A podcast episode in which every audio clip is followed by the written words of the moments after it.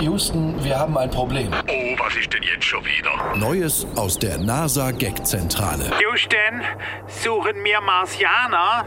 Ja, wieso? Man denkt, auf dem Mars gibt's gar kein intelligentes Leben.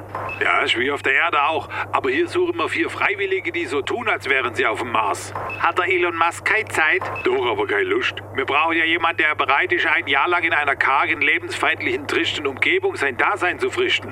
Ich habe einen Onkel auf der Ostalb, den könnt ihr mal fragen. Ist der zwischen 30 und 55, gesund und motiviert und Nichtraucher, hat die US-Staatsbürgerschaft, Naturwissenschaft studiert und sogar schon selber 1000 Flugstunden auf Buckel? Ach, schade, dann kann er's nicht machen. Habe ich mir fast denkt. Der ist gar kein Nichtraucher.